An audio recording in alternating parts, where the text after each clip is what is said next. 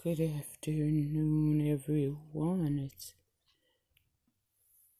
Wellness Wednesday again. September 02 2020. September 2nd. And there's a report from NowThis News.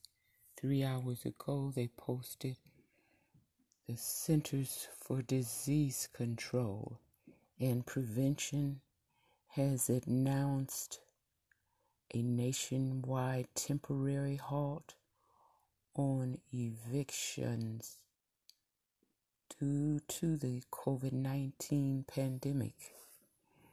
The order, which is set to expire in December, is aimed at curbing the spread of the virus by ensuring that people have a place of residence to quarantine or self isolate if needed.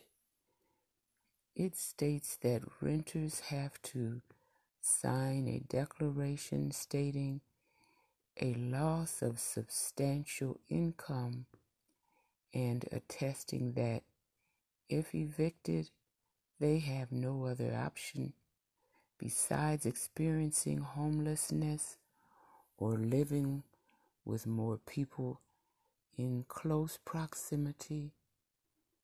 This is the most recent Trump administration move to combat the looming wave of evictions for the tens of millions of Americans who have lost their jobs due to the coronavirus and who no longer have the expanded $600 a week of unemployment benefits.